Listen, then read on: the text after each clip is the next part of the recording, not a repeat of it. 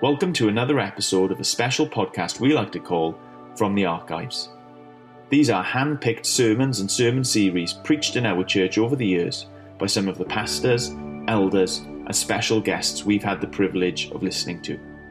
We hope and we pray that as we listen to these classic messages, we'll be challenged in our walk with Jesus and encouraged to trust in Him more and more. That being said, let's dive into the episode.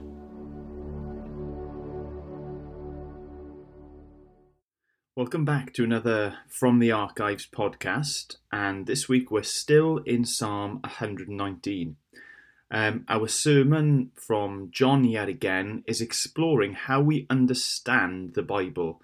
Uh, that is, it's aimed at helping us figure out what sort of book the Bible is. Is it a map? Is it a rule book? Is it a, is it a story book? What sort of book is it? Because we need to know that in order to read it and to understand it properly for ourselves. Now, I should note that this sermon was preached during a family service, so there's lots of interaction with the children and lots of John's illustrations and language is suitable for all ages.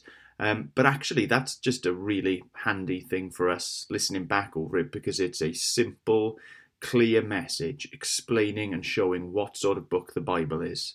Um, I genuinely think that you're going to appreciate this and benefit from it. Anyway, I should shut up and I should let you get on with listening to Jonathan. We need to find out what kind of book the Bible is because that means uh, we decide how to read it. Now, let's have a little bit of a competition. Um, if you wanted to uh, get somewhere, which of these two books would you use? If you wanted to get somewhere, who thinks we would use a graphic novel like The Adventures of Captain Underpants? Some of you, Matt, would. Yeah, which makes sense why he's always late. Uh, how many people would read a map? How many people you would read a map? But be honest, who doesn't know how to read a map and you've got a sat nav? Yeah, that's the reality uh, these days. Okay, if you want a good story, uh, would you read a novel or a phone book? Out of interest, you'd read a novel, not a phone book. Um, what happens if you want to cook some food? Maybe you'd use a cookbook or great experiments in physics. You could have fun in great experiments in physics, but I think it would do you an injury eating things. You see, um, to get the most out of a book, you've got to use it properly. And if you get the wrong book for the wrong thing, you end up very sad. Can you imagine if you went on holiday and the only book you'd taken was a phone book? It would be a very boring holiday. And so, how you view the Bible will affect how you experience the Bible. Now, all the adults over the next uh, six weeks are doing a series on the Bible where basically I'm saying this. Uh, we should love the Bible because when we love the Bible, we actually love the God of the Bible who loves us with an unending, amazing love. We should love the Bible because when we love the Bible, we're actually loving a God who loves us with an amazing love. But if we get the Bible wrong, we'll struggle to know how we love this God. And so I want to show you this from uh, Psalm 119 and the first section. The first section. We're just going to do the first eight verses. Now, before I read this, um, for those of you who aren't sure, the word blessed or blessed literally means happy. So when I say blessed, think happy. Okay, so here's a guide to happiness. Here's a guide to being blessed. Psalm 119, verses 1 to 8.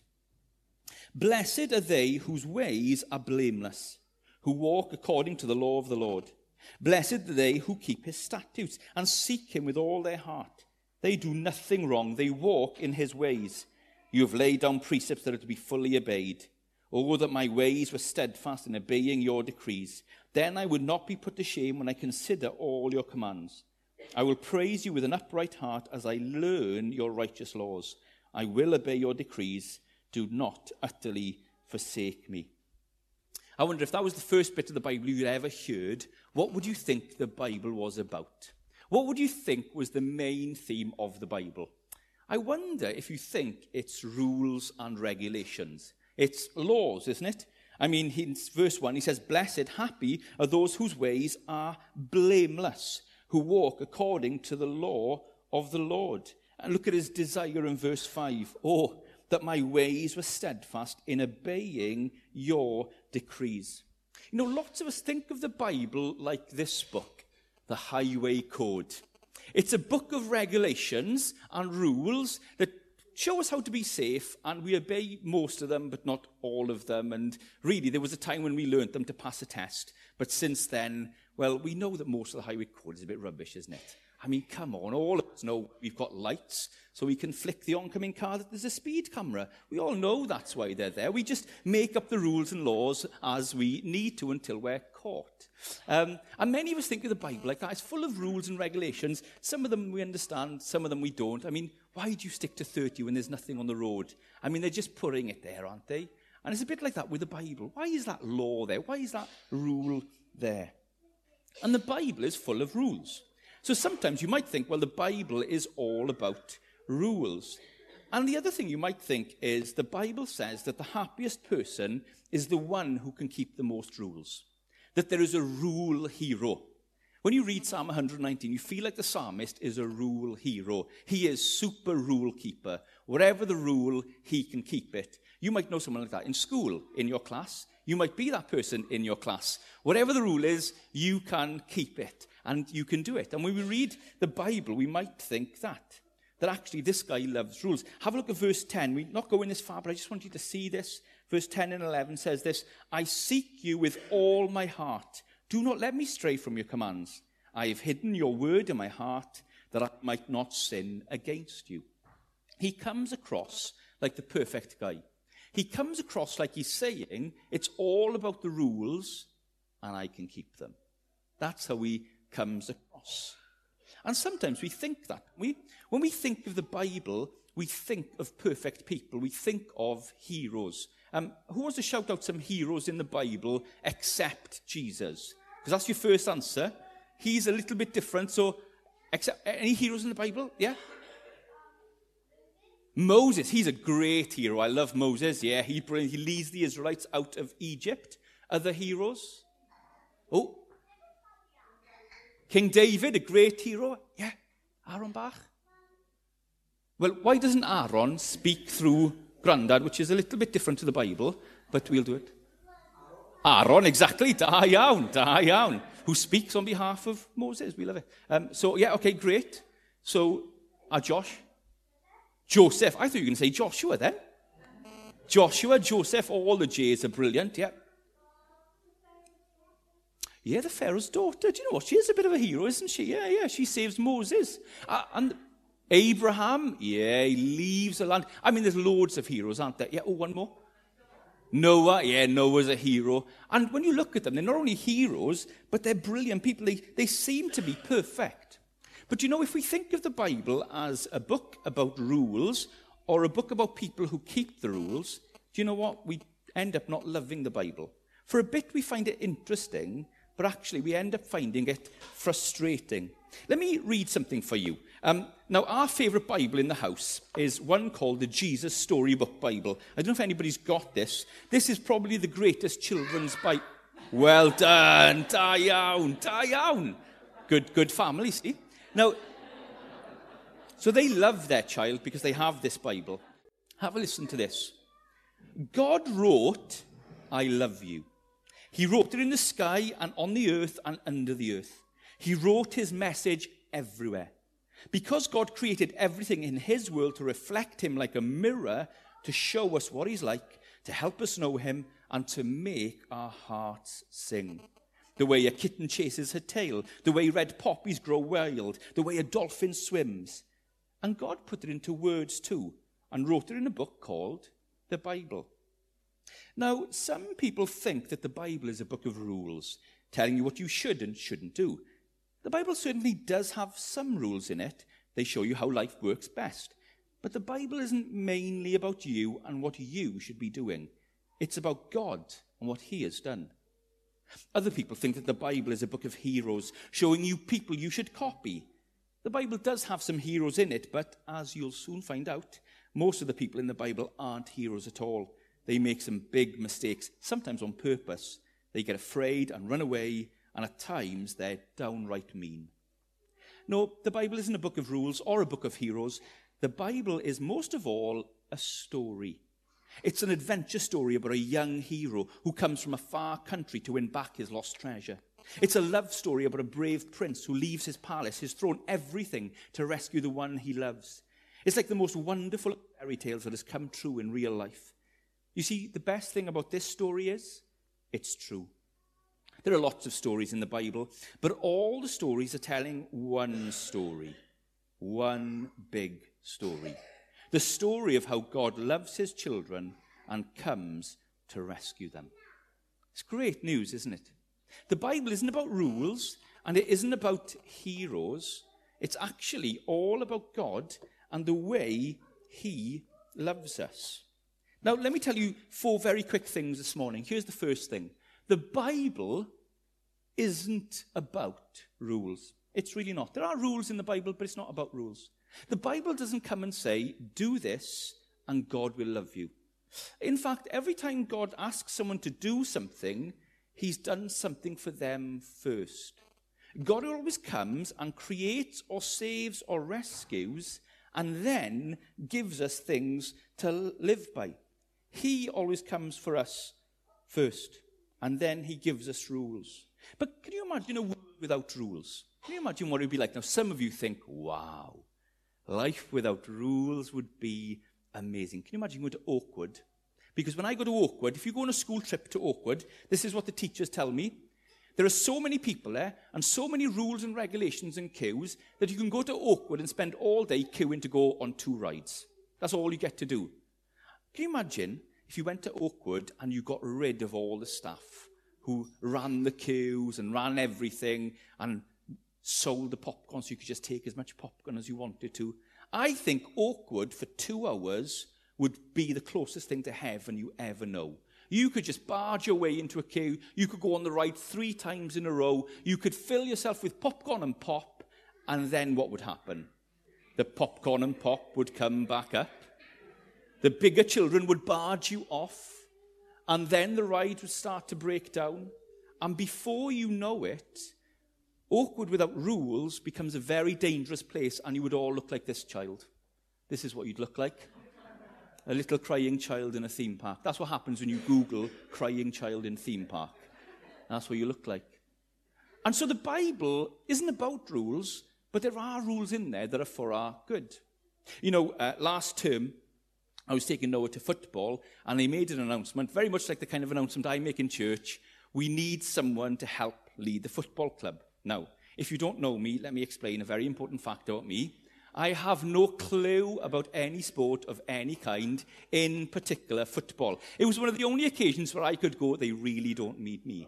Because if I had helped in football, this is the kind of scene that would have been happening every week.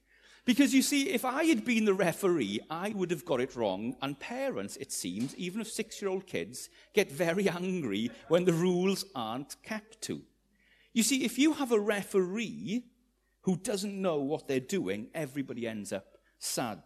Can you imagine a game where the referee was just getting things wrong all the time in football or rugby? It wouldn't be good. So, whilst the Bible isn't a book about rules, there are rules in there which are for our good. And they're good rules. And life is better with those rules. But, secondly, here's more important the Bible is about a ruler. The Bible is about the fact that there's someone who rules everything. There's someone who is in control. And you know what? Life is much better when there's someone who is in control, when there's someone who leads. We have a weekly children's club uh, in church called Google and Google Plus. And one of the most important things in Google is to rule the club. Because I tell you, the kids that come, I'm not going to name them. One of them's mine. but if you don't rule them, You go grey within half an hour, and kids end up crying, and it's all very embarrassing. Actually, the best thing for Google Club to go well is to be ruled, to be led, and everybody loves it. And you know what? Our world is ruled. You know, when things aren't ruled properly, it ends up in frustration, doesn't it? Can you imagine if there had been a World Cup played in our country where perhaps there was debate about whether the referee had ruled correctly?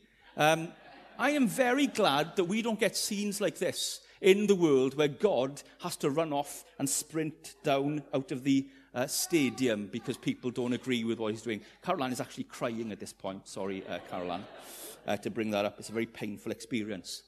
Thankfully, our God rules and he knows what he's doing. And we can trust his rulings. So the Bible isn't about rules, but it is about a ruler. It's about a king who loves us and knows what he's doing. Do you know, it's not about heroes either. Here's the next thing. You know, it's not about people who can keep all the rules. It's not about people who are perfect. Sometimes we think that the psalmist is perfect. We think that he's saying he's perfect. Um, but he's really not. And I don't even think he's saying that the happiest people are the perfect people. Now, confusion comes here with the word blameless. Do you see it there in verse 1? Blessed are those whose ways are blameless. And then you say, well, a blameless person is a perfect person. Now, this will sound like double speak from 1984, but I'll say the sentence anyway. Blameless does not mean blameless. Now, what's that all about? There's a very liberal man up the front here. What do I mean? Well, when you read the Bible, the most important thing you can do is read the Bible in its context. So when you read a book of the Bible, or when you read a word in the Bible, you've got to ask the question, well, what does this mean in the rest of the Bible? You can't just take a verse, take it out of its context, take it out of its place, and say, well, I think the word means that, therefore the Bible teaches that. So when I read, blessed are those whose ways are blameless, I go, well, blameless must mean they've never done anything wrong, that they're perfect. Therefore, perfect people are the happy people. But does the Bible ever use blameless to mean what we think is blameless, what we think is perfect? You ready to dig around a little bit? Let's look at some of our heroes and see what the Bible, indeed what God says about them. Let's have a look at some blameless people in the Bible. Uh, the first one is Abraham. Someone said Abraham was a hero, and he really was a hero. He listened to God's voice, he followed God, he did everything God wanted him to do. And then in Genesis 26, verse 5, it says this God speaks and says, Abraham obeyed me and did everything I required of him keeping my commands, my decrees, and my instructions. Did Abraham do everything that God required of him? Keep all his commandments, his decrees, and his instructions? Who wants to say yes? Hands up. Who wants to say, no, I'm pretty sure Abraham got some things wrong, like pimping out his wife as his sister. That's pretty wrong. Not trusting in God's covenant promises for a child at the time. So what's going on? Is God in heaven and he only pops in on us once a day? And if we look like we're obeying, he ignores the rest of the day? Or does God mean something else? Let's dig a little bit deeper because you're going, oh, that's just one example, John. You know I like to dig deeper. Turn with me, or I'll read it to you 1 Kings 3, verse 14. This is talking about David, King David, another hero. Now, when God comes to Solomon, David's son, in a vision, in a dream, this is what God says to him in 1 Kings chapter 3, verse 14 to Solomon. And if you walk in obedience to me and keep my decrees and commands, as David your father did, I will give you a long life. Did David keep all the commands and decrees? Hands up who thinks David was perfect. Hands up who thinks David didn't go to war when he should have, committed adultery, and killed a man. Again, does God not know what's going on? Well, we better dig a little bit deeper. What about Noah? Another great hero. In Noah, Genesis, it says in Genesis chapter 6, verse 9, Noah was a righteous man, blameless among the people of his time, and he walked faithfully with God. And he got off the boat and got drunk and naked. Just to make sure you understand, getting drunk and naked is not a good thing. Uh, that's really not allowed according to the Bible. So, what's going on here? God seems to be saying these men were blameless and perfect, but yet in his Bible tells us that they weren't blameless and perfect. So, what does it mean to be blameless? Because for me, I want to understand the Bible and what God is saying. I don't want to understand what other people think it's saying. I want to understand what the Bible is saying. What does it mean to be blameless? Well, to be blameless doesn't mean to be blameless, as we understand it. It doesn't mean to be 100% perfect. Actually, did you notice the phrase with Noah? Noah was a righteous man, blameless among the people of his time, and he walked faithfully with God.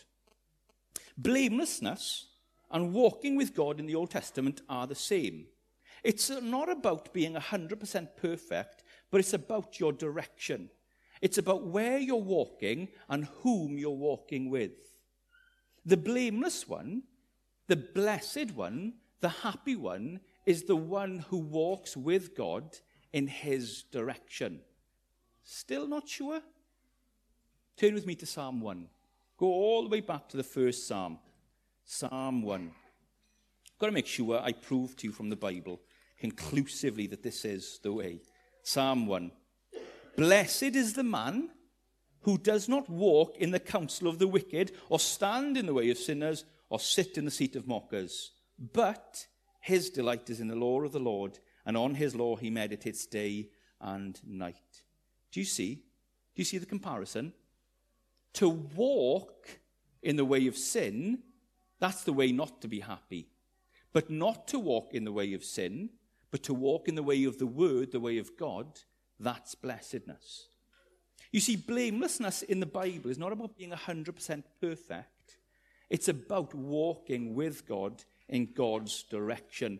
In fact, the New Testament will add in Romans, and it states it in Genesis, that actually it's trusting in Christ. And that's credited to us as righteousness. That's how it works. Some of us, you see, deep down still think the Bible is a rule book. Some of us deep down still thinks that we need to be the rule hero, keeping all the rules. And if I keep all the rules, then God will really love me. The Bible comes and says it's not a rule book, but it's about a ruler. And it's not a book about heroes. Really, if you wanted to have a good word for blameless, uh, Christopher Ash, in his great book on Psalm 119, says a better word might be integrity. Integrity. That is, the blameless man or woman is the same on the outside as they are on the inside. They're not hypocrites. You see, that was the problem with the Pharisees in the New Testament, wasn't it? On the inside, they weren't perfect, but on the outside, they tried to show they were perfect. And Jesus says, no, no, no, you're hypocrites. Actually, the blameless person isn't the one that tries to put on a perfect front, but is honest about their internal struggles, is real about it, is real with God, and is real with other people. And so walks the God path with God. That's what it means. So, who was saved from the death process in the Old Testament? There was Elijah, and there was another one before him. Who can remember? Enoch. And what does it say about Enoch? Enoch walked with God, and he was no more. That's what happiness is. Happiness is walking the God path with God. You see, Christianity isn't about a ticket, but about a journey. It's not that I get a ticket to go to heaven and that's the rest of my life. No, no, no. I become a Christian who starts a journey with God.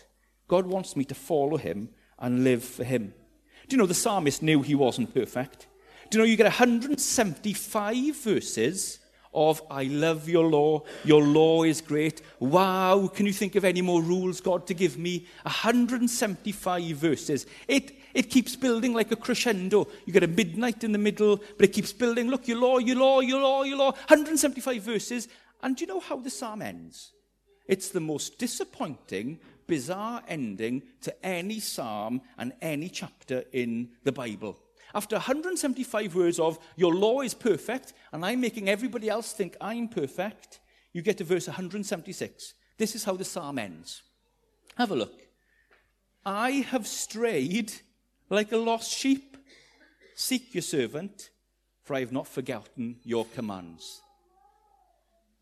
So when he says at the start, the one who is blameless is blessed, Actually, in the next stanza, verse 9, he goes, How can a young man keep his ways poor, uh, his ways pure? And at the end, he says, Because I'm like a wandering sheep. Do you know what the difference is between a sheep and a dog? I wish I had a good punchline because it sounds like a joke, but it's a genuine question. Um, what's the difference between a sheep and a dog? Um, you see, a dog, if it runs away or gets lost, will tend to find its way back. A dog will look for its owner. A sheep who gets lost or runs away doesn't come back, just gets into all kinds of trouble. And the truth of the Bible is actually we're like sheep, not dogs. We stray, we go away from God, and we're never going to find our way back to Him. But the amazing news is this one writer put it like this We are prone to wander, but God is prone to pursue, and He's faster. I'll read that again. We are prone to wander, but God is prone to pursue, and He's faster. You see, here's the, here's the bottom line the Bible isn't about heroes. Because if the Bible was about heroes, we would read the Bible and go like this I wish I was like him. I wish I could be as perfect as Moses. I wish I could be as perfect as David. And here's the thing none of us can. And we'd end up reading the Bible, loving it, until we fell short of the other heroes. You see, none of us deep down wants to be the hero. We'd like to be, but when you get into danger, you know you don't want to be. If you lived in Gotham City and you were attacked by all the baddies of Gotham City, you would be gutted if a voice from the sky turned round to you and said, You were the hero, you deal with it. You don't want that to happen. You want Batman. Batman, exactly. So you've got the Jesus Storybook Bible and Marvel in your house. That's all you need. Well done. Caleb's right. You want Batman to come and save you. The great news of the Bible is this it's not about heroes, but finally, it is about a hero. For those of you who are a little bit older, Bonnie Tyler was indeed correct. I need a hero. And do you know what? The Bible is all about a hero. The one person who kept all the rules. The one person who followed the God path perfectly. The one person who walked the God path alone at one point so that they could take all the blame in our place. And that person is the baby in the crib who grew up to be a man called Jesus, who did everything right and did it for us. Do you know what? We struggle to keep the rules, but the rules are there for our good. But God doesn't expect us to be the hero because he sent Jesus to be the hero, to die for us. And so when we trust in Jesus, he takes away all our sin and all our blame and he makes us righteous. And he doesn't just save us and say, So there we are, off you go. He saves us and says, So come on, walk with me, follow my ways, follow my laws, and you will love them because they're mine. So, in conclusion, let me end with this challenge to you. When you read the Bible, don't look for laws so that you can impress God. When you go to the Bible, look for the story about God's love of you. Look for the story of the hero who died for you. And when you found that story, and when you love that story, ask, how do I live with a hero? How do I live with a ruler? How does he want me to live my life? And that's the happy life. That's the blessed life. Let's pray.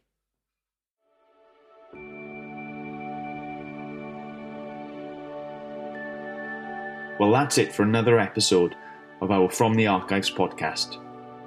We hope that you found it challenging and encouraging. And as always, we'd like to offer you a few quick next steps that you can take right now. If there's anything that you'd like to discuss or any questions that have been raised, please do contact us via email to contact at amfordchurch.com.